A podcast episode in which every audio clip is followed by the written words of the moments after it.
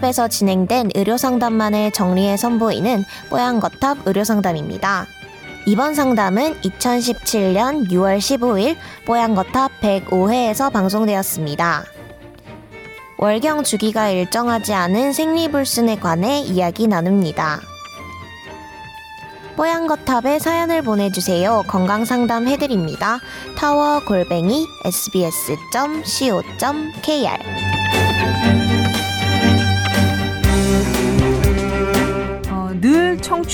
하고는 있지만 메일은 정말 오랜만에 드리네요. 이렇게 시작하신 분입니다. 아, 이분의 사연의 그 주제는 이거예요. 생리불순. 네. 고등학생 때 아마도 스트레스 때문인지 어, 3, 6, 9, 10일 이렇게 1년에 4번만 생리를 하셨다고 뭐 주변에서는 아직은 뭐 어려서 불규칙적일 수도 있다. 괜찮다. 이런 말을 들어서 그냥 그러려니 하고 넘겼는데 23살이 된 지금도 어 생리가 좀 불규칙하신 모양입니다. 그런데 음, 이렇게 미혼인 분들, 여성분들이 산부인과에 그냥 마음 턱 놓고 가기가 좀 힘든 분들이 계세요. 왜냐하면 그 최근에 어떤 기사에서 읽었는데 이분이 적, 적어주시기를 산부인과에 왜 숨어 다녀야 하나, 어, 뭐 이렇게 어떤 셀럽 그러니까 연예인 여성 연예인이 얘기를 해서 그 문장이 정말 에, 에 절감이 됐다. 그 문장에 절감 절감을 할 수 있었다 이렇게 적어 주셨거든요. 뭔가 산부인과에 가려면 눈치를 보게 되고 그래서 더 미루게 되고 미루다가 고칠 것도 못 고치고 넘어가는 게 아닌가 이런 생각이 또 들기도 한다고 하셨습니다. 아, 제가 이렇게 적으면 왠지 단호하게 그냥 병원 가시라 이렇게 말할 것 같은데 예상이 맞을런지요? 이렇게 또 마무리를 해주셨네요. 공감합니다. 예, 저는 뭐 나이도 있고 이미 뭐 아줌마고 그렇긴 해도 역시나 산부인과 가는 건 좀 꺼려져요. 음. 예, 그게 어, 의사 선생님이 여성분이시건 남성분이시건 상관없이 참 싫습니다. 예, 여기 음. 지금 실피드도 그렇고 최 작가님도 앞에 계신데 아마 다 고, 고개 끄덕이시잖아요. 여성이라면 누구나 다 공감할 만한 사연인 것 같아요. 사실 그리고 남성도 비뇨기과를 갔다라고 하면 네. 말하기 좀 그래요. 뭐 비뇨기 음. 뭐 잘못한 걸 제 비뇨기과 갔어? 뭐 왜? 뭐 이렇게 좀 이 남자는 그런가요? 좀 그런 게 있어요. 그죠? 아, 예. 그러 그런가요? 네. 음. 그래서 음. 어차피 조금 이게 말하기 쑥스러운 과기 때문에 음. 어 그런 약간 샤이한 부분, 부끄러운 부분이 있지만 음. 이거는 조금 인제는 좀 탈피해야 되지 않겠나 음. 예, 싶고요.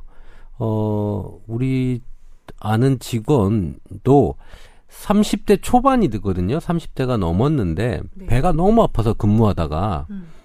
어 이거는 어 복막염 증세인 거예요. 음. 어 빨리 병원을 가봐라. 그래서 CT를 찍고 해봤더니 복막에 염증이 있었는데 원인이 어 여성 부속기 그러니까 난소에서 발생돼서 염증이 만들어진 거예요. 네. 그 결론적으로는 어, 수술할 건 아니기 때문에 산부인과로 가서 치료를 받아야 되거든요. 네. 음, 근데 상당히 가기 싫어요. 외과 때는 아무 상관이 없는데, 음. 그래서 왜 가기 싫으냐 그랬더니, 보통 이제 다른 과에서는 초음파를 하더라도 복부 초음파를 하잖아요. 그런데 산부인과는 그 그쪽 산부인과 쪽에서 정확한 진단하려면 CT도 찍지만 초음파를 질식 초음파를 해요. 네. 근데 그게 싫은 것 같아요. 음. 그 질식 초음파를 해야 되는 것 자체가 어 상당히 좀 싫은 거고 그리고 그 아, 그 지금 직원인 경우에는 사실은 질식 초음파를 할 수가 없는 상황이에요. 왜냐하면 네.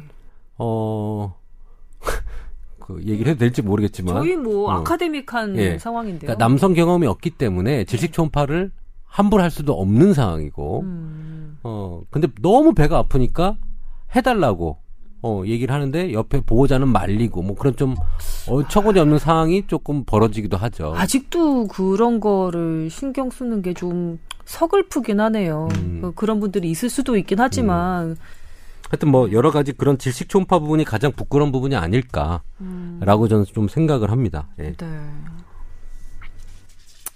그러면 이분 그 생리불순 예, 불규칙적이고 그다음에 그 얼마 예, 한 달을 걸러서 예, 달을 걸러서 하는 이 생리불순 같은 경우 이분은 다낭성 난소 증후군이지 않을까 싶은데 병원에 가도 딱히 치료법이 없는 것 같더라고요. 이렇게 적어주셨거든요. 이제 생리불순이 이제 어떻게 정의를 하냐면, 그러니까 정상 생리 기준을 21일에서 35일 정도로 잡습니다. 네. 그러니까 학자들마다 나라마다 약간 하루 이틀 차이가 나긴 하는데, 그러니까 21일보다 빠르면 너무 빠르다. 그러니까 음. 우리 말로는 뭐 빈번 월경 이 정도 되겠죠. 네. 그다음에 36일보다 느리면 어 이건 빈번보다 뭐, 뭐 반대되는 게 뭘까요? 뭐 드문 지연. 월경, 지연, 지연. 월경 이렇게 되겠죠.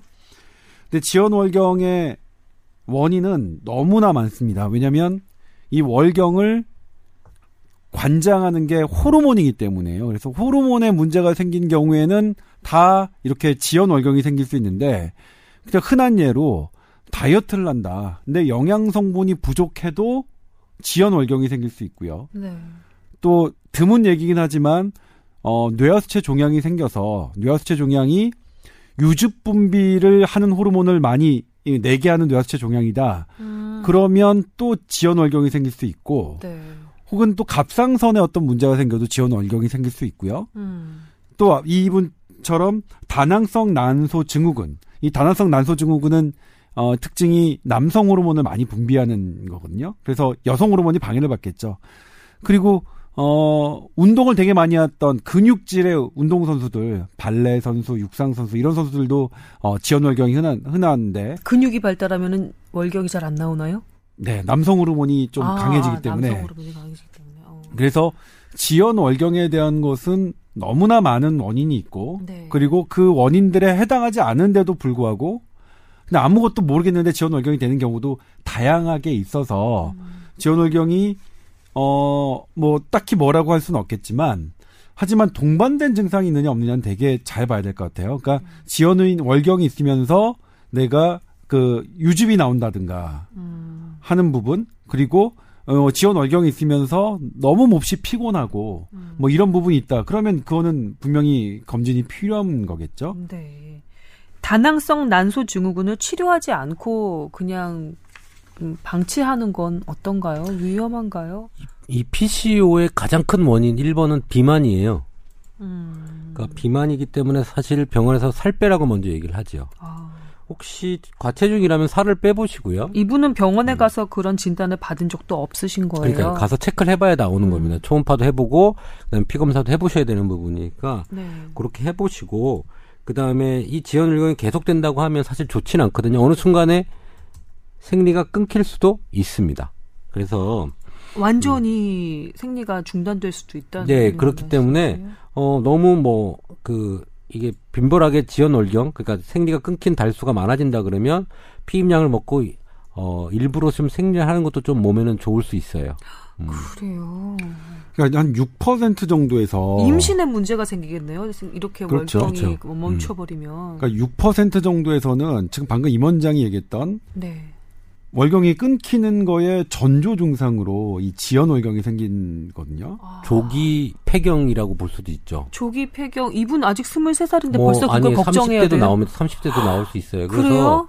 이게 생리가 자꾸 끊기는 걸 확인을 해야 됩니다. 아, 어. 그냥 이렇게 두고 볼 일이 아니네요. 음.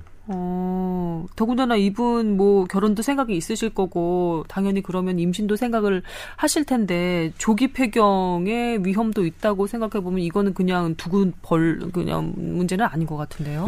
음, 뭐 여러 병들이 있는데요. 뭐 난소 네. 문제가 있다 그러면 한쪽 난소에 문제가 있으면 월경이 한 달은 됐다가 한 달은 안 나왔다 그래요. 음. 뭐 배란되는 쪽에서 됐을 때도 나오고 이런 여러 가지 질병에 따라서 생리 패턴들이 있기 때문에 네. 한번 확인은 하셔야 될 것 같아요. 그렇습니다. 중요한 병들은 우선 빼놓으면 네. 검사에서 어 이건 아닌 것 같다라고 하면 그래도 마음이 놓이잖아요. 그죠? 음, 그렇죠. 어, 예. 네. 산부인과 더 이상 꺼리지 말고 꼭 가 보셔야 되겠네요. 물론 그 꺼려지는 마음은 우리가 10분 이해를 합니다만.